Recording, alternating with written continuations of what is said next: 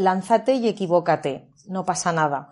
Porque cuando pretende, o yo por lo menos pretendo hacerlo todo tan bien, que no pase nada, que, que, que todo esté bajo control, entonces nunca te tiras a la piscina y nunca te lanzas porque siempre va, nunca va a ser el momento perfecto, siempre va a quedar algo por hacer, siempre va a quedar algo pendiente por, por, por darle forma para que sea perfecto al 100%.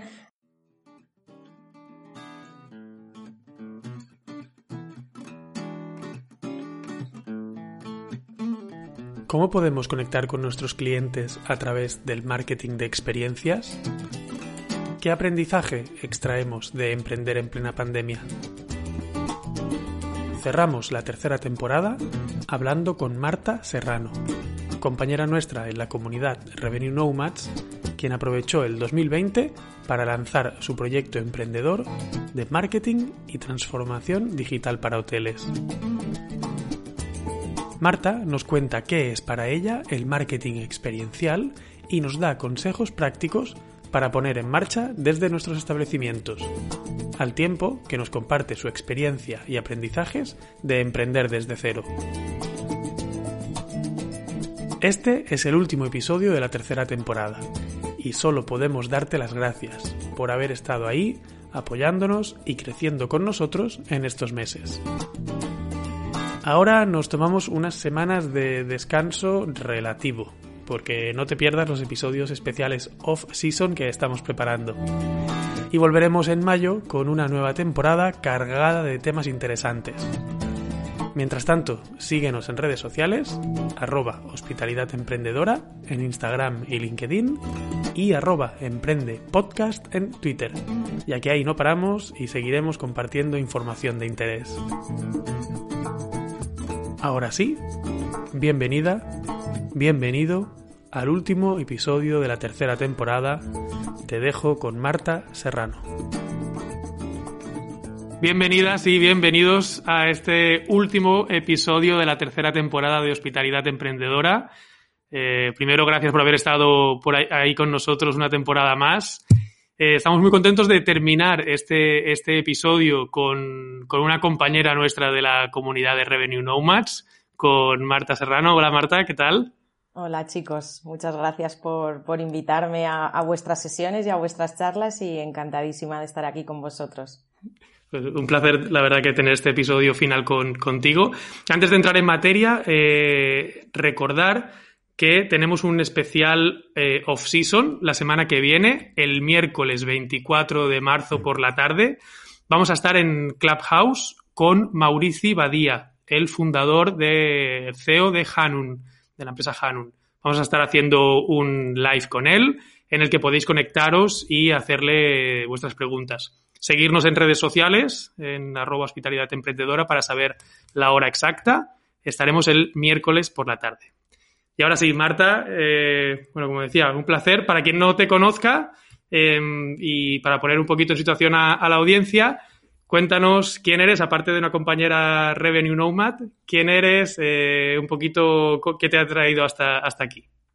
Vale, pues eh, bueno, lo primero, encantadísima de lo que os decía, encantadísima de estar con vosotros. La verdad que me habéis dejado el listón muy, muy alto con todos los invitados que habéis tenido, así que espero al menos estar a la altura de, todos ellos. Y os cuento un poquito eh, quién es Marta, de, de dónde viene, eh, yo soy una persona apasionada del, mundo del turismo, hice la, la, la, diplomatura en turismo y desde ese momento mi vida siempre ha estado vinculada a este sector, bien trabajando en hoteles independientes, he trabajado también en cadenas, incluso en consultorías hoteleras. Entonces, toda esta parte, toda esta trayectoria profesional ha sido lo que me ha llevado y me ha dado esa experiencia a poder montarme a día de hoy mi, propia consultoría especializada en marketing digital para el sector turístico. Entonces, espero que con todo este conocimiento que he ido aportando, que me han ido aportando todos estos trabajos, poder ayudar un poquito y, dar un poquito mi, mi, de arena al sector. Es mi, principal objetivo en, ahora mismo y, espero que durante mucho tiempo. Y más o menos este es un pequeño resumen de, de dónde vengo y hacia dónde quiero dirigirme a partir de ahora. Genial, muchísimas gracias Marta nuevamente por estar con nosotros. Me van a disculpar porque estoy con la voz un poco mal, he estado un poco enfermo estos días, pero bueno, me encantadísimo de estar aquí con ustedes y con nuestra audiencia. Marta, en, bueno, has hablado que tienes una consultoría en temas turísticos y visitando tu sitio web, que lo compartiremos en las notas, Marta Serrano MKT me parece, ¿no? De marketing, sí, hablas acerca de turismo experiencial. A mí me gustaría que nos definas para ti qué es el turismo experiencial y luego también que nos comentes, ahora nuestro sector está viviendo, bueno, no solo nuestro sector, el mundo en general está viviendo un momento de conversión, de transformación muy brutal. ¿Hacia dónde crees que irá el turismo experiencial en la época, digamos, post pandemia? Vale, mi forma de ver el turismo experiencial está siempre enfocado en el cliente, ¿vale? Está basado siempre en las propias experiencias de, los clientes. Al final, cuando yo propongo algo, algún, algún hotel, cuando me pide algún consejo, siempre me pongo en, la posición de qué es lo que, cómo me gustaría que me atendieran a mí o cómo me gustaría vivir esa, esa experiencia en el destino. Entonces, eh, la tendencia parte siempre del customer centric y a día de hoy eh, la tendencia cada vez va a ser más personal, va a estar más personalizada. Además, el turista eh, busca vivir el destino, busca el destino según la experiencia que quiere vivir y además está utilizando cada vez más la tecnología para ello. Entonces, el sector turístico es el, bajo mi punto de vista, es el sector de las experiencias por excelencia. Entonces, es muy importante que tanto hotel como destino, como toda la hostelería en general, esté alineada en este proceso de, experiencia del viaje del cliente y en el caso de los hoteles, que es el, con, los clientes con los que yo a día de hoy trato y con los que trabajo, recomiendo que eh, impacten al cliente en todas y cada una de las etapas del viaje que no nos olvidemos solamente de estar en el momento en que ha llegado a mi hotel o en el momento que ya ha hecho una reserva me olvido del cliente. Nada más lejos de la realidad, tenemos que estar presente en todas y cada una de las etapas. Y además eh, está demostrado que podemos impactarle en, todas y cada una de ellas. Simplemente tenemos que saber muy bien a qué cliente nos dirigimos, escucharle, eh, no apuntar eh, a, cualquier dirección, sino apuntar muy bien hacia el nicho concreto al que queremos dirigirnos. Para eso debemos mirar hacia adentro con nuestro propio establecimiento y saber, vale, qué tipo de negocio soy, hacia dónde quiero ir y a quién puedo y quiero dirigirme. Entonces, haciendo un poco de resumen, eh, el marketing tradicional siempre se ha basado en definir el producto, tener y en definitiva vender, ¿no? Y el marketing no busca otra cosa más que vender. Sin embargo, el marketing experiencial busca conectar con esa persona emocionalmente para conseguir fidelizarlo y, por supuesto, para vender, ¿vale? Es el objetivo número uno, vender, pero con, esa conexión emocional que nos permita eh, fidelizarlo, eh, que genere al final también que tenga una buena experiencia con toda esta trayectoria que comentábamos para que al final la experiencia en general sea buena y que ese cliente se vaya de mi establecimiento recomendándome como me ha recomendado toda la vida, pero ahora mismo pensando en el cliente y, siendo consciente de ello, de que el día de mañana ese cliente va a dejar un comentario eh, y te va a, va a contestar de forma online lo va a leer muchísima gente. Entonces, siendo consciente de ello y partiendo de esa base. Importantísimo tener ese, esa experiencia en todo el, viaje del cliente, como, como, comentas.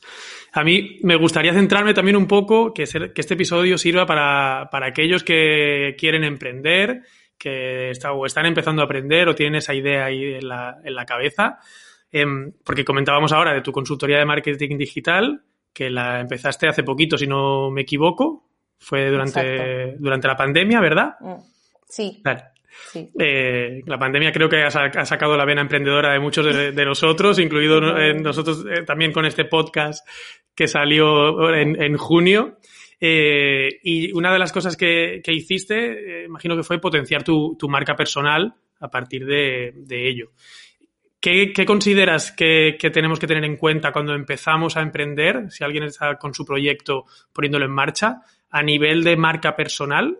Y me gustaría saber también, en, este, en tu caso concreto, qué papel ha jugado el estar en una comunidad como por ejemplo Revenue Nomads en, en este crecimiento. Vale, pues yo os cuento un poquito porque eh, nunca me había planteado eh, la opción de poder montarme mi propia consultoría. Esto es algo que ha nacido de forma natural, que no eh, en ningún momento yo me pensaba que, que, me iba a poner a emprender. No, en mi casa siempre había, bueno, pues terminas de estudiar, encuentras tu trabajo fijo, ahí te asientas, ¿sabes? Entonces he sido como, ahora estoy como un poco rebelde, ¿no? en ese sentido. Entonces, ha sido eh, la pandemia, siempre hay que sacar lo mejor de todas las crisis, y fue el parón que, que dije, eh, vale, pero es que puedo aportar porque hablando con, algún hotelero de la zona, donde yo vivo y tal, preguntaban, bueno, ¿y cómo puedo hacer esto? Y yo decía, vale, pero es que yo puedo ayudar a esta persona. Y otra persona preguntaba otra cosa. Ay, pues es que yo le daría mi opinión, yo le daría mi consejo, yo le diría cómo podría hacerlo. Entonces fue surgiendo un poquito a través de ahí, de estar en foros, de estar en muchos webinars como vosotros que había y todo eso.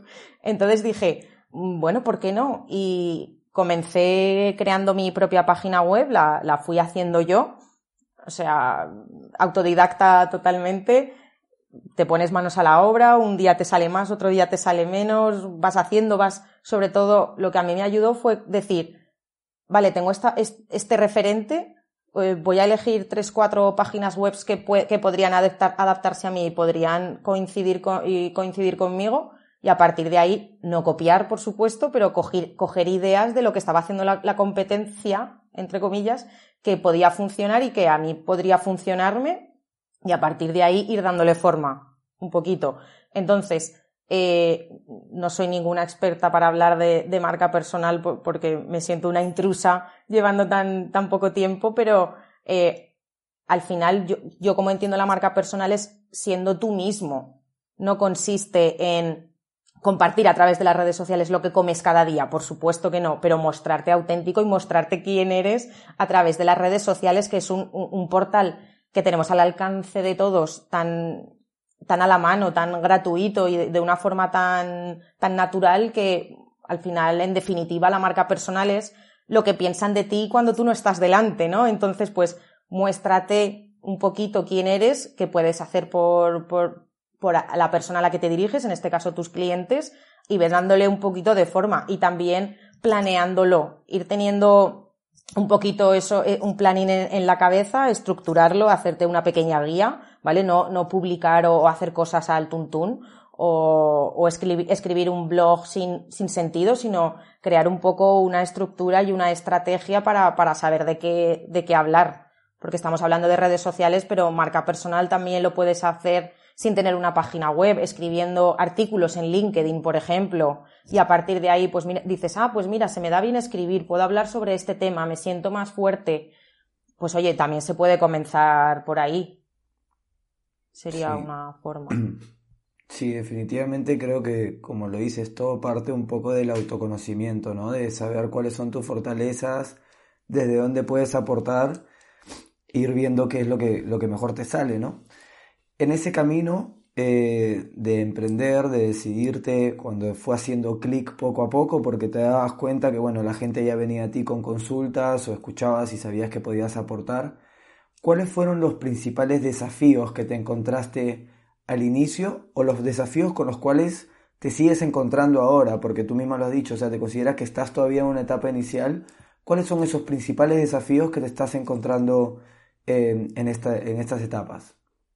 Para mí el principal desafío que, que me sigo encontrando es el, el no desconectar. El, me cuesta el tengo que cada vez ir mejorando más en ese equilibrio que viene de la mano también del autoconocimiento, Franco, como tú decías, pero ese eh, equilibrio entre la, delgada fina línea que hay entre el trabajar en tu casa, el vivir en tu casa, el, no moverte más de 50 metros cuadrados, al final eh, complica un poco eso y para mí es el principal desafío que, que me encuentro el, desconectar de, tu vida laboral y de tu vida personal, principalmente.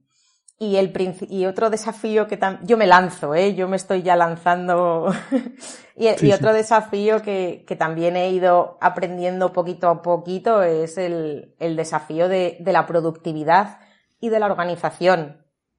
Porque cuando tú estás trabajando en una empresa, pues al final eh, te, van guiando un poquito, ¿no? Entre comillas, por, por, decirlo de alguna manera, de, bueno, tú no pones los objetivos, te los ponen. Tú puedes ponerlos a, tu nivel en tu departamento, pero al final los objetivos globales de la empresa son unos. En cambio, ahora la empresa eres tú, tú tienes que ponerte unos objetivos hacia dónde quieres llegar. Entonces, ese, ese desafío de, conocimiento también es importante que saber llevarlo a cabo, vamos. ¿Y cómo estás tacleando el desafío de desconectarte? ¿Cuáles, cuáles son las tácticas que estás probando al menos? Eh, por ejemplo, eh, me pongo una alarma. Ya ahora mismo, por ejemplo, ya he llegado a un momento que más de las 7 de la tarde me pongo una alarmita que es muy fácil, llegas, la apagas y dices, bueno, no, un ratito más porque ahora en este mismo momento tal. Pero, por ejemplo, también algo que una rutina un hábito que estoy cogiendo ahora mismo es eh, me levanto sobre las 7 menos cuarto, las 7, pues no cojo el móvil hasta las 9 de la mañana. Ya porque en el móvil tienes todo. Al final eh, ya ha llegado un momento que el WhatsApp ya no es solo personal, el WhatsApp ya es personal y laboral. Entonces ya lees una conversación y ya te puedes liar ahí 20 minutos con una conversación, contestando a una persona, contestando a otra.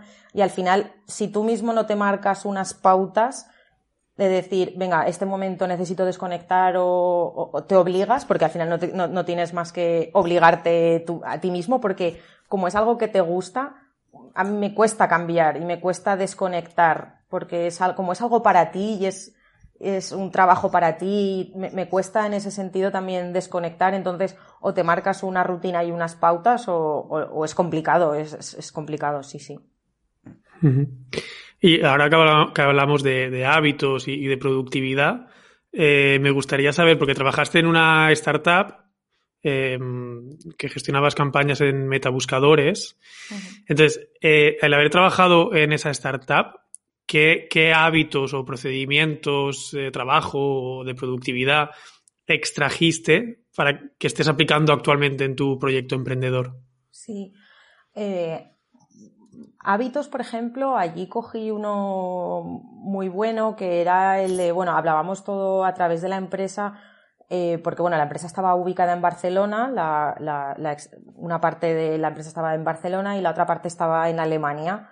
Entonces, eh, toda la comunicación siempre la gestionábamos toda a través de Slack y, crear esos canales de, comunicación internos, de crear una vía de comunicación a través de, Slack y también la parte de, trabajo a través de, Trello y de organización de, los tableros a través de Trello.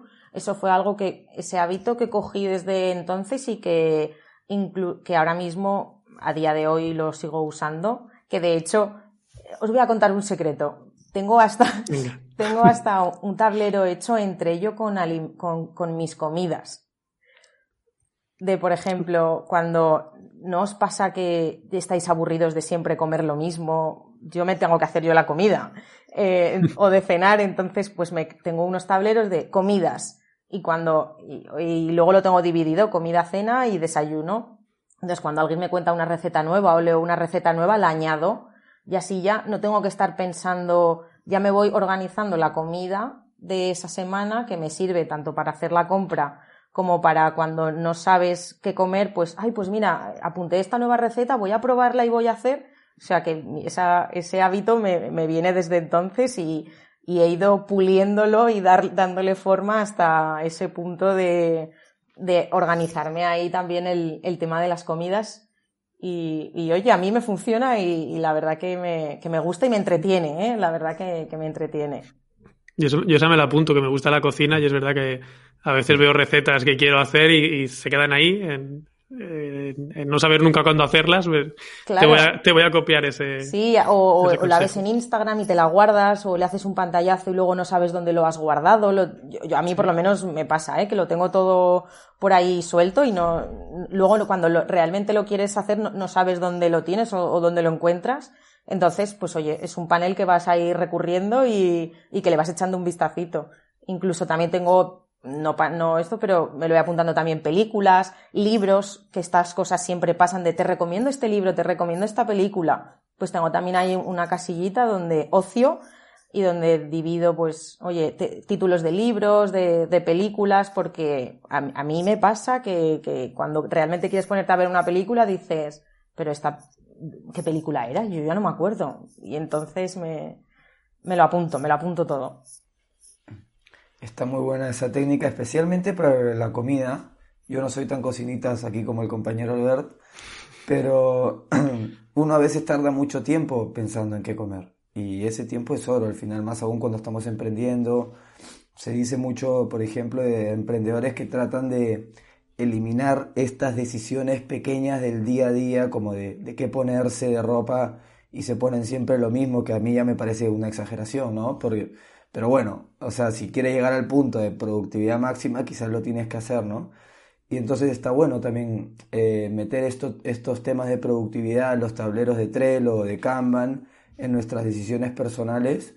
Me gusta. Yo tengo una lista de libros recomendados, la tengo en, Google Keep, eh, porque también mucha gente te lo pasa, copias, pegas, pero por lo menos tener un sistema de no tener que tenerlo en tu cabeza siempre te permite también relajarte, desconectar que es algo que yo también personalmente siempre recomiendo a las personas cuando empiezan a emprender, de apuntarse las cosas, porque muchas veces pensamos que nos vamos a retener mucho tiempo en la cabeza y eso al final es una carga que quieras o no en la noche estás dándole vueltas a las cosas, apuntarlo, dejarlo en un to siempre en el mismo, tener un sistema como el que tienes tú, me parece una, un consejo genial.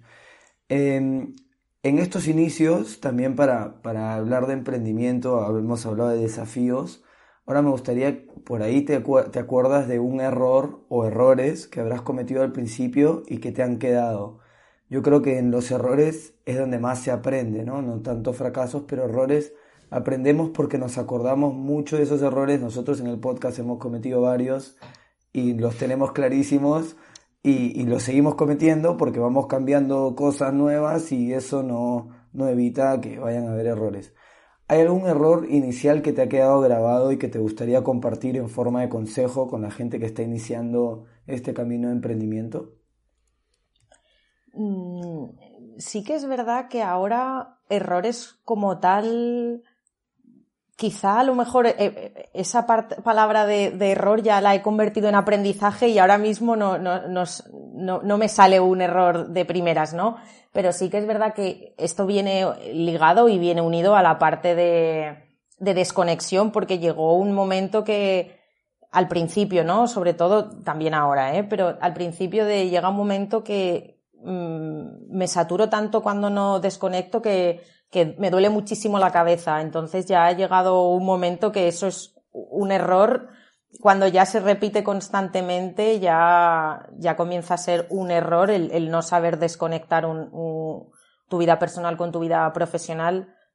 Entonces también eh, me, me, puse ¿no? como objetivo decir, vale, eh, lo que he ido haciendo hasta ahora ha sido también para porque al final la, automotivación cuando emprendes es una parte muy importante y es un error que antes, por ejemplo, antes y ahora también, pero no, ese no conseguir separar me, generaba mucho, mucho estrés y mucha ansiedad porque decía, estoy perdiendo el tiempo en hacer otras cosas, ¿no? esa sensación de perder el tiempo cuando en verdad no estás perdiendo el tiempo, estás disfrutando del ocio, que eso es sano que tú antes cuando trabajabas en otra empresa lo hacías y te sentías bien, entonces ahora también deberías hacerlo. Y ahora más que nunca porque eres tú y tú no puedes enfermar y ponerte y que te pase nada porque al final tus clientes tienes que seguir trabajando. Entonces eso es, es un error y, y, lo, y lo que hago, que, que lo que yo llamo aprendizaje, me voy creando pequeños, eh, como los niños pequeños, pequeñas golosinas. Eh, por ejemplo, venga, pues el viernes por la tarde voy a hacer, voy a ir al cine, por ejemplo, ¿no? Ponerte pequeñas metas y pequeños objetivos que te, que te agradan y que te gustan y que te hacen sentir bien para estar más cómodo también trabajando durante la semana y, así el, fin de semana o, incluso un miércoles, porque al final somos dueños de nuestro tiempo y puedo un miércoles por la tarde irme al cine y trabajar el domingo por la tarde y no sentirme mal por ello. Sería el, principal aprendizaje. buen, aprendizaje. Y, ahora que, que, estás eh, emprendiendo hace relativamente poco, que lo tienes fresco, que estás ahí en el día a día para, para aquel o aquella que nos está escuchando ahora mismo que tiene, hace, tiene pensado trazar un plan B, pero lo tiene pensado hace mucho tiempo, pero nunca acaba de dar el paso porque no se atreve o no sabe cómo empezar, no sabe cómo afrontarlo, etcétera. Eh, tú que has dado el paso hace, como digo, relativamente poco que estás ahí con todas esas, esas ganas, ¿qué les dirías? ¿Qué, sería, para ti, qué sería lo primero que tienen que hacer? Lo primero para, para lanzarse es, sobre todo, hacerlo también sobre seguro, es decir, no, no lanzar una idea que no tengan meditada y que no hayan pensado, ni haber ni tampoco pensar, no pensar a qué cliente o, hacia qué mercado quiero dirigirme, ¿vale? Sobre todo tenerlo claro, aunque por mi parte ha sido una aventura tal y como está el sector ahora mismo, que es eh, el sector más afectado de todos, me he tirado a la piscina medio vacía. Entonces ahí ya estoy arriesgando, pero sobre todo tener muy claro hacia qué, hacia dónde quiero dirigirme. Y un consejo que, que doy, que, que para mí ha sido muy útil, ha sido la parte del autoaprendizaje. Nunca me había pues, nunca me había parado realmente a pensar eh, lo que hablábamos al principio, cuáles son mis puntos fuertes, cuáles son mis puntos débiles, llegar a conocerte muy bien para poder contarle al cliente todo lo que vas a poder ofrecerle. Esa parte muchas veces la pasamos por alto porque no, o yo a lo mejor, no lo sé, pero no le damos esa importancia, que es igual de importante estar formado y formarse y ser profesional o experto en algo, pero es igual de importante formarse y, ese aprendizaje personal para poder llegar luego a transmitir al cliente todo lo que puedes aportarle y encontrar ese equilibrio a nivel personal y, profesional. Y también trabajar la parte de la marca personal, que incluso desde alguien, yo la marca personal la recomiendo incluso a todo el mundo, porque al final yo como lo veo es que va a ser el currículum del futuro. Y, sobre todo estuve también dando una, charla en esta Navidad en la Universidad de, Zaragoza a los alumnos del último curso y se lo recomendé a todo el mundo que pensaran en, en, trabajar su propia marca personal porque el día de mañana las empresas cuando les contraten van a buscar en Internet y, y estamos siempre en Internet, vamos dejando siempre huella. Entonces, ir trabajando poquito a poco nuestra marca personal y, y en resumen sería ese. Si es verdad que yo, por ejemplo, he echado en falta que en la universidad no se nos hablara de cómo emprender o cómo incluso hacerte una declaración de la renta, cosas tan, tan básicas como, como estas, es algo que, que yo hecho en falta y que demandaría, ¿no? A, encarecidamente a, a, colegios y universidades que se enseñe un poquito toda esta parte de, de emprendimiento, de, pero incluso de, de, gestionar tú mismo tu propia economía, ya no la de una empresa, sino gestionar tu, tu propia economía. Hmm. Y eso es algo en lo que también recomendaría formarte antes de, de, comenzar, saber gestionar un poquito primero tus ingresos personales y saber gestionarlos un poco y, y luego también los de una empresa, por supuesto. Sí, sí. Sí, yo creo que definitivamente hay una cierta carencia en ese tema en universitario. Yo en la escuela seguro que no enseñan emprendimiento para nada, porque hace tanto que no fui a la escuela, pero no creo. Pero no solo emprender, pero sino también tener la actitud de, y como dices tú, de, de estar en constante aprendizaje también y del autoconocimiento. Creo que también falta mucho que nos enseñen el autoconocimiento en, desde la escuela. Eso sí tendríamos, tendríamos que saberlo desde, lo principal. No solo el emprendimiento, pero también la pata del autoconocimiento creo que es algo que falta muchísimo en, el sistema educativo y que tanta falta hace porque sería la clave de, muchas cosas, ¿no? El hecho de saber cómo reaccionamos ante ciertas situaciones, por qué reaccionamos así, eh, haría un montón, ¿no? Y eso es un poco también lo que nos gusta a nosotros, es tratar esos temas aquí en el podcast. Hemos hablado un poco también de finanzas personales eh, y bueno, ojalá que también esté sirviendo como material educativo para para los jóvenes de hoy, el futuro de mañana, que nos estén escuchando, así que pónganse con su marca personal, con autoconocimiento. A mí me gustaría preguntarte acerca de conexión emocional. Has comentado para empresas turísticas, también cuando hablamos de marca personal o tú al tener tu consultoría, por ejemplo, partes de saber quién es tu cliente y una vez que sabes quién es tu cliente, lo que quieres es conectar emocionalmente para venderle hay que conectar emocionalmente con nuestro cliente, nuestro potencial cliente, ¿no? ¿Cómo podemos conectar hoy en día, por ejemplo, ante, en, el, entorno online con nuestros potenciales clientes de manera emocional? ¿Qué podemos estar haciendo, eh, ya sea desde nuestra marca personal o si quieres enfocarlo desde una empresa turística, por ejemplo? Por ejemplo, eh, algo tan básico por supuesto, eh, conectar emocionalmente a través de lo digital ahora mismo, ¿no? Entonces, por supuesto, hablamos y, nos parecería mentira como partiendo de la base desde poniéndonos en, la piel de un hotel, por ejemplo, pero parece mentira la cantidad de webs de hoteles que ves que te dan ganas de llorar, pero ganas de llorar de, de que tú realmente quieres hacer una reserva y no puedes y, y, te vas a Booking porque te sabes cómo porque Booking sabe cómo hacértelo fácil y cómo llegar a conectar contigo porque sabe lo que te gusta.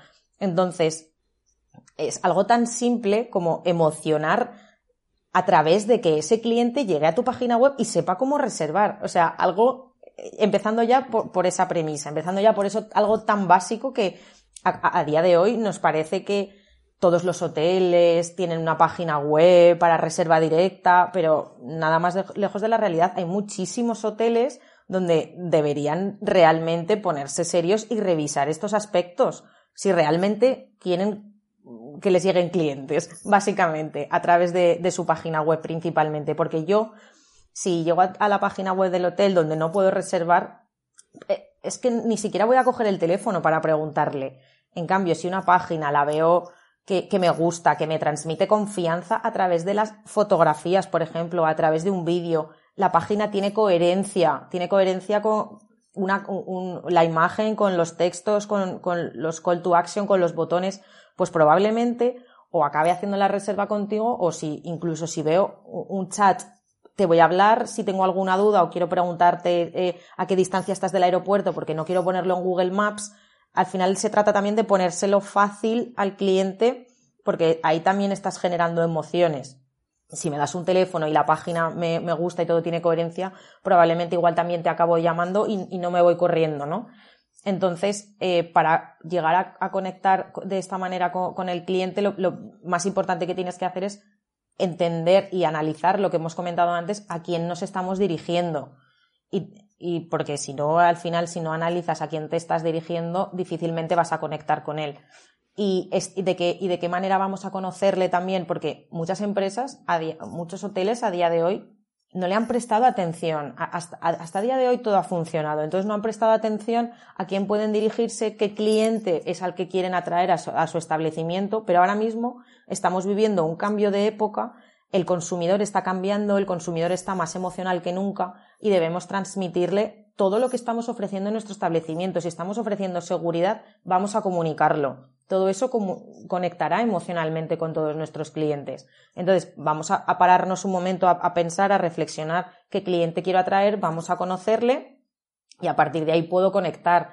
Eh, también parece algo fácil, o sea, algo fácil, pero a través de los comentarios nos dan muchísima información de qué tipo de cliente viene. Entonces, vamos a prestar un poquito de atención también a los comentarios, a todas las reviews que aparecen en nuestro, viene a través de Google My Business, a través de las reseñas de Booking o a través de, de Facebook, por ejemplo, pero vamos a, leer muy bien qué, qué comentarios nos está dando ese cliente para, para llegar a conocerlo y, conectar emocionalmente. Y al final lo que hablábamos de terminar de completar el círculo, podemos impactar antes de que llegue a nuestro establecimiento, bien a través de las redes sociales, a través de, la revista de, de, la revista de Renfe, de una revista de, de un, en un aeropuerto, podemos conectar previamente con él, mientras está en nuestro establecimiento, tiene que haber también una coherencia con lo que le hemos presentado y con quien le hemos mostrado que somos nosotros como establecimiento turístico y, por supuesto, no olvidarnos de la salida.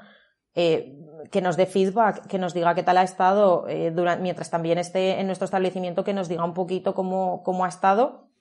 Y al final es tener empatía con el cliente, ponernos en su lugar y cuanto más consigamos entenderle, más satisfecho va a estar este cliente y, más vamos a conectar con él.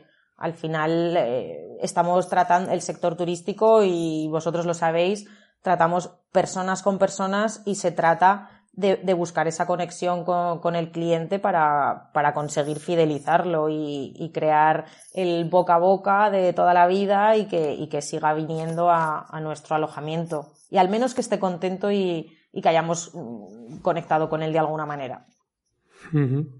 Qué importancia lo que dices. Eh, que identificado me he sentido cuando dices que hay webs de hoteles que dan ganas de llorar y, es verdad que te, fuerzan a, a, reservar en Booking a veces y, es, una pena. Y, y, sobre todo que la comunicación al final sea eh, que sea todo un conjunto, que lo que tú tienes en tu web se corresponda con lo que tú quieres transmitir en tu, en tu hotel también, ¿no? Que la comunicación sea el mismo estilo, eh, lo mismo que quieres transmitir, que el cliente antes de llegar y mientras está en el, en el hotel tenga esa misma coherencia, ¿no?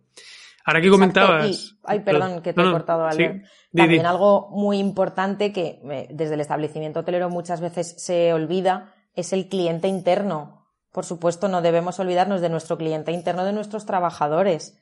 O sea, al final, eh, ahí es donde terminamos de completar la rueda que si nuestro cliente interno está satisfecho, va a dar una atención óptima al, al cliente y, y, y, el cliente realmente va a estar satisfecho porque muchas veces el, error también se comete ahí de no prestar atención a nuestro cliente interno, no, menos importante y debemos de prestarle igual o más importancia y atención porque si él está contento va a conseguir transmitirle todo eso al, cliente final y realmente va a llegar. Y al final mm. estás transmitiendo los valores de tu marca. Entonces todo esto también es marketing emocional y también es marketing experiencial, partiendo de la base desde los trabajadores. Es un conjunto. Totalmente. Bueno, el cliente interno también es uno de mis, eh, de mis focos, de que hay veces que se ve demasiado como un gasto y no se ve la parte de inversión. Realmente, si nosotros invertimos en el, en el cliente interno, eh, el retorno que podemos obtener de ahí es, va a ser mucho, va a ser muy grande. O sea, va a ser realmente, y los números están ahí. Quien invierte en cliente interno, eh, son los que mejores, mejor han resistido estas situaciones y los que tienen un grado de fidelización eh, más alto. Así que sí, sí, totalmente de, acuerdo con eso. Te quería preguntar, porque comentabas de Facebook, de los comentarios de Facebook, de Google, etcétera. Para ti, eh, un hotel, ¿en qué redes sociales tendría que estar? Entonces, ¿cuáles son las que sí o sí tiene que estar? Y cuál consideras que si no está porque no hay recursos o cualquier cosa, pues no hace falta. Sí, a ver, partiendo de la base mm, de que tenemos, lo que tú dices, Albert, partiendo de la base de que tenemos que ser conscientes de cuáles son nuestras debilidades y nuestras fortalezas como empresa, de saber de qué recursos disponemos y a dónde podemos llegar, eh, si tengo que elegir como establecimiento hotelero una red social donde estar, sí o sí elegiría Instagram, porque además Instagram cubre perfectamente la etapa del viaje de, soñar, la de estar presente mientras estás en el alojamiento, porque si eh, tienes un rincón eh, bonito para que puedan hacerse fotografías, también vas a participar y ese rincón va a ser instagrameable y vas a hacer partícipe a tu cliente que está en tu alojamiento para que haga uso de esa red social y lo comparta con el resto de usuarios y también vas a participar en, la última etapa del, viaje, en el momento de recordar, porque también ahora, por ejemplo, yo personalmente estoy tirando mucho de carrete, ¿no? De, fotos de viajes que has hecho en, el pasado y los estoy recordando esos viajes ahora porque los estoy volviendo a compartir. Entonces, si el, cliente ha tenido una buena experiencia con nosotros, va a compartirlo a través de esta red social. Eh, Facebook mm, también podríamos utilizarla para compartir, sobre ya no para compartir, eh, es un grave error, lo que comparto en Instagram lo vuelvo a replicar en Facebook, por favor, que no, lo hagan, si podemos evitarlo. En, en, Facebook hay otro tipo de audiencia, tenemos que compartir otro tipo de contenido y en Facebook, por ejemplo, lo que podemos compartir es eh, eventos que tengan lugar en nuestra zona, de nuestro, de nuestro apartamento o de nuestro hotel, eh, conciertos, eventos relevantes, eh, noticias que hayan sucedido alrededor de tu establecimiento, incluso compartir la red de transporte público porque vamos a facilitarle la vida a este cliente. A través de esta red social podemos comentarle todo este tipo de cosas. Esas dos redes sociales serían las que sí o sí yo tendría en mi establecimiento. Y luego ya eh, hablamos, por ejemplo, de a través de mensajería privada, como sería, por ejemplo, WhatsApp Business, eh, que a, día de hoy el ser humano busca mucha inmediatez eh, y el hotel debe estar donde está nuestro cliente. Y si podemos permitirnoslo, yo también utilizaría WhatsApp Business, es una, es una red social que a, día de hoy todo el mundo tiene en su teléfono móvil y que te va a permitir conectar y contactar con tu cliente de una forma muy rápida y además puedes crear grupitos, puedes automatizar algún, automatizar mensajes. Entonces, si puedo y tengo recursos, también utilizaría esta, esta red social. Pero al final es dependiendo del tamaño de la empresa y de los recursos de los que dispongamos, tocar unas redes sociales u otras, pero esas sí o sí las tendría como en mi alojamiento, si yo tuviera un hotel, las tendría. Y ahora que hablamos de redes sociales, eh, el año pasado, no sé si ustedes chicos entraron en TikTok, pero digamos que fue tipo el boom de TikTok yo estuve mucho tiempo en TikTok. Lo sabemos. yo te lo, dejé a ti, Gianfranco. ya no, hace rato que no creo contenido para TikTok, pero la verdad que es muy entretenido, pero tarda, tarda tiempo. Eh, y este 2021 parece ser que será el año, el boom, todavía es muy temprano para decirlo, pero de Clubhouse.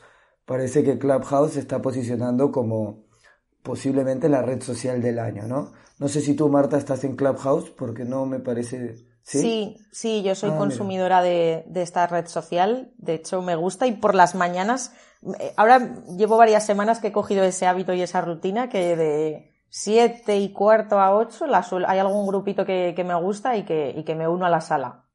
Claro, es como la nueva radio, digamos, ¿no? Antes se escuchaba la radio cuando ibas el camino al, colegio, por ahí en mi época, ¿no? El trabajo, no, ya no, pero es como que la nueva radio no te pierdas nuestra sala de Clubhouse, por favor, Marta, los domingos a las 7 de la noche. No te hemos visto por ahí, por eso me sorprende. Yo no sé si os ha pasado a vosotros, pero yo estuve cinco días con, las, con los avisos de Clubhouse y ya no pude más. Porque eh, a todas horas te llegan avisos de lo de Clubhouse y ya me lo tuve que quitar, los avisos de. Ah, yo nunca lo puse. Yo tampoco. Desde el, momento cero pongo cero avisos a todas sí, no, hiciste Bien, hiciste bien.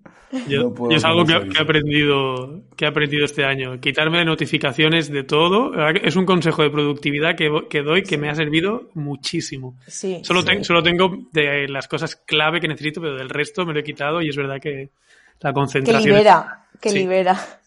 Sí, sí, sí, definitivamente. Em, eh, ah, de Clubhouse, lo que te iba a preguntar. Eh, ¿Cómo crees que podríamos incluir, por ejemplo, ves eh, ahora todo es personas, ¿no? Pero ves que, por ejemplo, las empresas turísticas podrían participar de una red social como Clubhouse em, para la estrategia de marketing. Vale, yo sí que a día de hoy, mm, y más en la fase en la que está, no es una red social que recomendaría ahora mismo para un hotel, por ejemplo, o para un destino turístico pero sí que creo que, Clubhouse tiene mucho futuro porque todas las redes sociales de bot están en pleno auge y, van a seguir creciendo. Pero sí que mm, a lo mejor se me ocurre más adelante eh, como destino turístico sí se podría crear alguna sala por, por destinos o por, por lugares a visitar. Eso sí me podría encajar un poco más. Pero a nivel de, de hotel, Mm, no lo termino de ver. Sí que es verdad que lo que te decía, yo sí soy usuaria, pero al final no todo vale para todo el mundo, ni todas las redes sociales valen para, para todo el mundo. Yo sí la uso y por supuesto voy probando todo lo que va saliendo porque al final tenemos que estar al día porque como no estemos al día ya estamos atrás, estamos ya muy fuera de, de mercado. Entonces tenemos que, probar todas estas redes sociales, pero no la termino de ver ahora mismo para este tipo de, de, segmento. Mm. Me gusta lo que dice de los destinos, me ha dado una idea, porque yo estuve en una sala de conserjes, concierge, en inglés, y eran concierge de distintos hoteles, recuerdo, y hablaban sobre cómo era el, el, tipo de trabajo y tal, pero lo veo como sería muy bueno, no sé, consejos de, yo estoy en Barcelona, de viaje a Barcelona, ¿no? Y que los locales de Barcelona estén ahí compartiendo consejos y si alguien va a viajar a Barcelona, por ahí se conectaría y estaría ahí apuntando todos los consejos de viaje y se, quizás sería una buena manera de posicionarse como, como destino y también como los alojamientos o las empresas de ahí dentro, ¿no? O incluso a nivel de, ahora sí hablando a, nivel de cadena grande, por ejemplo, de, compartir cosas que incluso participaran todos los trabajadores. Mm, sí, a ese nivel. Sí, sí. O también para escuchar a nuestro cliente. O sea, podríamos estar ahí en modo escucha más que en modo participación, porque ahí a la gente le encanta hablar. O sea que modo escucha va bien. Sí, es verdad, sí. Ahí podríamos escuchar las necesidades que, que tiene. Sí, sí. Yo quería que nos contaras también un poquito sobre, sobre un proyecto, un lanzamiento que, estáis, que tenéis ahí, que no sé si ha salido ya, si acaba de salir, si sale, que es Co-Living Hotels. ¿Qué, es? Cuéntanos, ¿cómo surge la idea? ¿Qué es ese proyecto? Bueno, pues os cuento un poquito. Co-Living Hotels eh, surge en pleno confinamiento también. Eh, yo sí es verdad que no, no formo parte del, origen, eh, comenzó, comenzaron cuatro socios con, la idea eh, y al final la idea es fomentar el uso híbrido de, los hoteles y combinar la estancia, las estancias largas con las estancias cortas con los clientes que actualmente ha habido en, los hoteles y esa, esa fusión de poder convivir los dos, los, en los dos tipos de turistas. Eh, además, Co-Living Hotels eh, ha ganado, bueno, ganó el hackathon del Tourism Challenge en Málaga, ganó el primer premio. Y luego también ha ganado, ha sido de entre 600 empresas, nos hemos quedado entre las 30 primeras por la Organización Mundial del Turismo. Entonces, pues fue a partir de ahí, de ir recibiendo premios, cuando dijimos, bueno, pues igual la idea está gustando, igual podemos hacer algo chulo y algo grande con esto.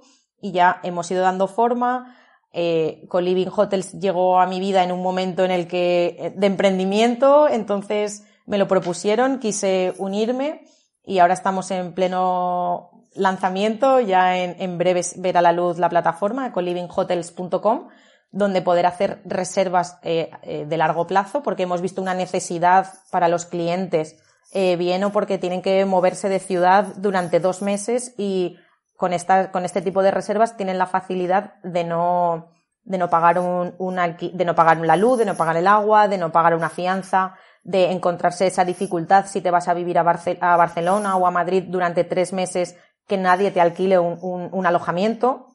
Entonces, los hoteles creemos en, en, la, en la sostenibilidad y en la, no hace falta la creación de más establecimientos, los estable, de darle un uso a, a los establecimientos que a día de hoy ya están construidos porque un hotel ya es un, un hotel, sobre todo también un, hotel cuatro estrellas, un hotel cuatro estrellas ya es un co-living premium por defecto, porque tiene zonas comunes, porque tiene las condiciones necesarias para eh, poder vivir medianamente bien, mínimo un mes hasta doce meses. Entonces vimos esa necesidad que nos estaba llegando demanda pues de incluso de gente que estaba de obras en casa y quería y necesitaba un alojamiento o gente que se ha separado, divorciado, que no quiere volver a casa de sus padres y necesita dos, tres meses para ubicarse un poco. Entonces queríamos facilitar un poco la vida a, esta demanda, que es, real, es, existe. Profesores que necesitan moverse de ciudad o un médico que necesita irse tres meses a otra ciudad. Entonces la necesidad es real. Vimos que, que los hoteles estaban respondiendo bien y estamos ya en, en pleno lanzamiento. En breve verá la luz para poder hacer reservas a través de la plataforma. Qué bueno. Yo me iba riendo porque has descrito a toda mi clientela de estos meses. En, en Gallery Hotel, donde estoy, dimos el mm. impulso de, de co-living y, la verdad que era una, una es una demanda que, está mm. ahí. Y, es justo lo que dices, desde gente que hace obras en casa, que se separa, que tiene, eh, que viene a estudiar un, curso de unos meses, que la verdad que, que muy buena, y además no creemos en, solamente porque sea la demanda ahora de, la, de plena pandemia, sino que esto viene para quedarse. Bueno, uno de los socios vive en Nueva York y ya este, toda esta parte ya ahí en Nueva York está muy asentada y, se puede y pueden convivir perfectamente los dos modelos de negocio. Y bueno, creemos que a lo mejor funcionará mejor en, en zona urbana que en zona de costa, pero bueno, eso al final también habrá, la demanda nos lo, nos lo irá diciendo y, y de momento los hoteles están muy interesados, les gusta mucho la idea, comparten con nosotros la visión, entonces al final es esperar reservas y, ver cómo, cómo vamos dándole forma a todo el negocio. Qué bien, qué bien, estaremos súper atentos. Compartiremos también, ¿ya tienen sitio web en Co-Living Hotels? Ahora mismo tenemos una landing donde pueden, o bien si es un cliente que necesita alojamiento, nos llega una petición y ahora mismo lo estamos gestionando de manera offline. Y, o bien si, si es un hotelero, puede registrarse, darse los, eh, darnos los datos de contacto y nos pondríamos en contacto porque ahora mismo estamos cargando todo el inventario en, en la plataforma y, y se trata de un fee lineal mensual donde como si sería un, un, un, híbrido entre el real estate y la, y la inmobiliaria y, y, el alojamiento hotelero. Mm, qué bien, suena muy interesante, así que también compartiremos esos links en las notas del episodio para los hoteleros que nos están escuchando y quieren explorar un poquito más este modelo híbrido. Y en cuanto a un lanzamiento, un nuevo lanzamiento, ¿Cuáles son las particularidades? No sé si tú estás involucrada en el tema de marketing también específicamente en este proyecto, pero son, ¿cuáles son las particularidades, por ejemplo, en una campaña de marketing para un lanzamiento? ¿Hay algunos puntos que son diferentes que estés tocando? Vale. Eh, bueno, ahora mismo eh, somos una startup. Al final todos estamos haciendo de todo, todos estamos involucrados en todas las partes, tanto en la parte comercial como en la parte de marketing, otro que se dedica más a la parte de buscar inversores. Entonces, eh, ahora estamos planteando la parte de, lanzamientos y es verdad que eh, al ser una startup no tenemos dinero, evidentemente, entonces lo que estamos haciendo es eh, estrujarnos mucho el cerebro y darle mucho, muchas horas de brainstorming para ver de qué manera podemos impactar a los clientes con, de momento, con, los mínimos recursos posibles y ver de qué manera podemos, siendo originales, podemos darle un poquito la forma al lanzamiento. Si es verdad que todavía no quiero adelantaros nada, no quiero comentaros eso os lo dejo para cuando seréis de los primeros en, saber cuando lancemos la plataforma, que esperamos ya que sea muy prontito. Así que os comentaré detalles y, seréis uno de ellos, uno de los sorprendidos. Ahí lo dejo. Qué bueno, estaremos, atentos y, lo iremos compartiendo también con, nuestros seguidores. Eh, yo creo que para, para ir eh, entrando en la parte final del episodio. No sé si tienes alguna preguntita más, Gianfranco, si no vamos a ir a la ronda de preguntas finales para conocer un poquito más a Marta. Sí, si quieres pasemos a la ronda de preguntas finales, te, cedo la primera a ti. Vale. Eh, nosotros ya te conocemos un poquito más de, la comunidad, pero para, para, que todos conozcan una parte diferente de ti, acabamos con esta ronda de, de cinco preguntas que hacemos siempre a todos los entrevistados para, conoceros un poquito más personalmente. Eh, ¿Preparada? Cuando quieras. vale. La primera, que es nuestro clásico desde el primer episodio, es ¿cuál es el libro que más has regalado o que más has recomendado? Esta la tengo clara porque lo he recomendado mucho y, es el que, lo tengo clarísimo, es el, el monje que vendió su Ferrari. Supongo que también habrá salido, ¿no? Que os lo habrán comentado, pero a mí fue un libro que, que me cambió mucho la perspectiva y la forma de, de ver la vida y, y, la forma de tomarme la vida. Más que mm. verla, sino la forma de, de, tomarte la vida y de que no hay nada más urgente que vivir. Y, y este libro me, me, gustó mucho. Me gusta, me gusta también el autor, eh, saca mucho, mucho contenido de, gran valor. Em, ¿Qué es algo que te hubiese gustado que te dijesen cuando, vamos aquí a ponerle, cuando iniciaste tu emprendimiento, o sea, cuando iniciaste a emprender? ¿Qué es algo que te hubiese gustado que te dijesen? Lánzate y equivócate, no pasa nada. Porque cuando pretende, o yo por lo menos pretendo hacerlo todo tan bien, que no pase nada, que, que, que todo esté bajo control, entonces nunca te tiras a la piscina y nunca te lanzas porque siempre va, nunca va a ser el momento perfecto, siempre va a quedar algo por hacer, siempre va a quedar algo pendiente por, por, por darle forma para que sea perfecto al 100%. Entonces, eh, me, hubieran, me hubiera gustado que, que me lo hubieran dicho antes, el, venga, lánzate ya, hazlo ya, porque, que conste que me lo dijeron, pero aún así me costó verlo, me costó verlo para, para realmente lanzarme y, tirarme a la piscina porque nunca va a estar todo bien. Al final tiene, mm. eso, Gianfranco, tú sabrás muchísimo mejor que yo, es hazlo, equivócate, aprende y no vuelvas a cometerlo. Cambia la forma de hacerlo y hazlo de otra manera. Pero hazlo, lánzate y arriesgate. Entonces eso, con eso me quedo. Me gusta. Importantísimo. Eh, no, no, no fijarnos en, buscar ese perfeccionismo que lo que hace es pararnos, ¿no? La, parálisis por análisis. Esa, parálisis, por, análisis. Lánzate y aprende. Desde aquí lo, apoyamos. ¿Qué hábito de los que has incorporado en tu vida te ha hecho desarrollarte más personalmente o cuál te ha influido más positivamente? Hábito. Eh, el GTD el que más.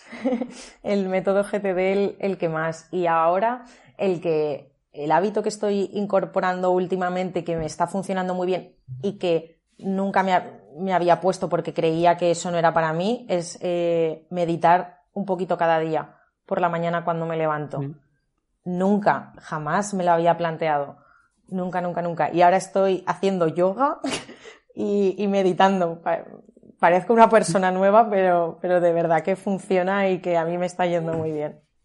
Ese es en el tiempito antes de agarrar el móvil de las 9 de la mañana, ¿no? Exacto. Bien, tiempo para nosotros, muy importante. Exacto.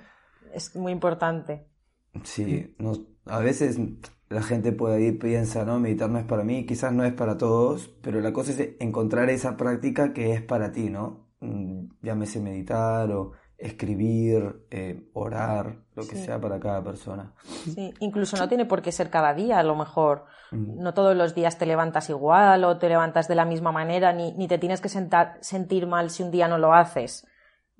También. Por, por, tener esa, esa rutina que hay veces, ay, hoy no lo, no pasa nada, no pasa nada, no, esa, esa de, de, de culparnos y de fustigarnos por, por no seguir ese hacerlo todos los días, no pasa nada, no pasa nada. Mm. Yo lo he descubierto también la meditación últimamente y, es verdad que el cambio es brutal. Y ahí tenía un poco mentalidad como Christian Corban, que nos dijo que él pensaba que era para... Eh, que sí, para hippies. Yo también lo pensaba. Y que una vez que lo probó vio que es que le cambió, le cambia por completo el día a día y, la verdad que, que, sí, lo recomiendo también. Mm. La siguiente pregunta es, ¿qué haces cuando sientes que estás abrumada por el trabajo o cuando no consigues focalizar? ¿Cómo encuentras la motivación necesaria? Yo me voy a correr.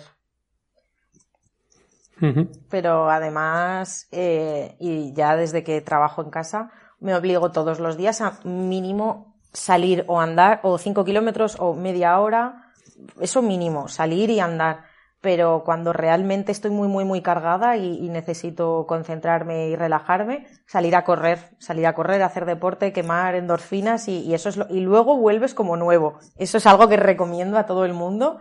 También correr no es para todo el mundo, eso sí que es verdad que, pero, pero hacer deporte. El deporte es lo que mejor funciona. Buscar ese momento. Y ya la última para terminar, ¿qué es para ti la actitud emprendedora? Aprendizaje continuo y la mejora continua, proactividad. Esas serían mis, para mí, la, la parte de, emprendimiento. Si es verdad que ya os digo que aquí me siento un poco intrusa en el emprendimiento, aquí no soy quien para hablar de qué es para mí emprendimiento, pero yo, eh, como, como, veo el emprendimiento y como veo a una, a una persona emprendedora, es sabiendo mucho de todo, y, en constante evolución y aprendizaje. Así es como yo definiría a una persona emprendedora. Bien, nos gusta, coincide con mucho también, ¿eh? La proactividad, el continuo aprendizaje, es definitivamente la actitud que nosotros queremos contagiar. Así que muchísimas gracias porque a pesar de que no te sientas que, que puedes hablar de ello, yo creo que sí eres un ejemplo. Emprender en momento de pandemia no es fácil. Tú misma lo has dicho, te has lanzado a una piscina media llena, vamos a decirlo, en vez de media vacía. Pero, pero está bien, porque en algún momento hay que lanzarles, lanzarse, ¿no? Nunca es ese momento adecuado. Mm. Eh, muchísimas gracias Marta por estar aquí con nosotros. Si alguien quiere conectar contigo, encontrarte en redes sociales, si quieres decirnos dónde te pueden encontrar. Sí, mi página web es martaserranomkt.com eh, y mi Instagram es martaserrano-mkt. También pueden encontrarme ahí. Y también a través de la página de Revenue Nomads, a través de vosotros, pueden encontrarme también. Genial. Pondremos todos, todos los enlaces aquí en las notas del episodio. Eh, y como dice Gianfranco, decías que te veías una intrusa en emprendimiento. No lo eres porque al final una cosa que desde aquí también queremos, eh, hemos querido potenciar, sobre todo en esta tercera temporada, es que la actitud emprendedora o el emprendimiento ya puede ser por cuenta ajena, por cuenta propia, es una actitud, una forma de vida, es esa proactividad que dices de saber de todo y, y eso lo tienes y es, es bueno que, que lo puedas compartir con quien está empezando o con quien quiere potenciar esa, esa actitud. Muchísimas gracias por estar aquí. Antes de irme, también agradecer a, toda la audiencia por esta tercera temporada. La verdad que ha mm. sido eh, mejor de lo que esperábamos incluso. Gracias por haber estado ahí, por esta mm. acogida, por, por habernos tratado tan bien y estar, eh, y estar ahí con nosotros desde junio que empezamos. Os esperamos el miércoles que viene, el día 24 por la tarde, para este fin de fiesta en Clubhouse. Quien esté... Coméntate tú también, Marta, ¿eh? en Clubhouse esperamos. Estaré. Sí, sí. Quien esté, os esperamos ahí con, con Mauricio Badía, el CEO de Hanun. Y nada, muchísimas gracias. No sé si quieres decir algo más, eh, Gianfranco, a la audiencia de este, de este último episodio. No, muchísimas gracias a todos. Yo estoy muy, muy ronco como para seguir hablando, pero hasta la próxima temporada y, y síganos por las redes sociales, sigan escribiéndonos, que nos encantan los mensajes. Así que gracias, gracias a todos, gracias Marta nuevamente y nada, hasta la próxima. Muchas gracias chicos a vosotros por la oportunidad y, y por conoceros también un, un, poquito más y por darme también este escaparate para, para que me escuche la gente. Muchas gracias. Gracias, Marta. Seguimos en contacto en la, en la comunidad y nos vemos en la, en la cuarta temporada, que será Gianfranco en mayo. Mayo, mayo 2021. En mayo. Y lo que dices que estás ronco, yo creo que la audiencia lo relacionará con el primer episodio, que hablaremos de blockchain y criptomonedas. Oh, Así que ronco. Muy bien. hasta la temporada que viene. Has, has estado fino, has estado muy fino. Hasta la próxima. Hasta la próxima. Muchas gracias, chicos. Cómo nos ha transmitido Marta esa actitud emprendedora que tanto nos gusta compartir y contagiar. Esperamos que te haya servido de inspiración para tu propio camino emprendedor. Marta nos ha dicho, lánzate y equivócate. Y desde Hospitalidad Emprendedora queremos animarte a que te lances y trabajes por tus metas. Como dijo Walt Disney, la manera de empezar es dejar de hablar y empezar a hacer. El mejor momento para tomar las riendas de tu vida es ahora. Esperamos que en esta tercera temporada te hayamos aportado algo para tu crecimiento personal y profesional y que hayas disfrutado del camino con nosotros. Cuéntanos, ¿qué episodio te ha gustado más? ¿Qué idea o frase te ha marcado? ¿Qué invitado te ha inspirado para tu día a día? Nos encanta cuando nos compartís vuestro desarrollo y nos da fuerzas para seguir apostando por este proyecto que tanta ilusión nos hace. Puedes contactarnos a través de redes sociales, arroba hospitalidad emprendedora en Instagram y LinkedIn y arroba emprende podcast en Twitter. O nos puedes escribir un email a hospitalidademprendedora arroba. Volvemos en mayo con la cuarta temporada y lo haremos por todo lo alto de la mano de Víctor Ronco, experto en blockchain y criptomonedas. No te lo pierdas. Sigue atento a los episodios especiales que lanzaremos este off-season. Y ahora sí, hasta la próxima.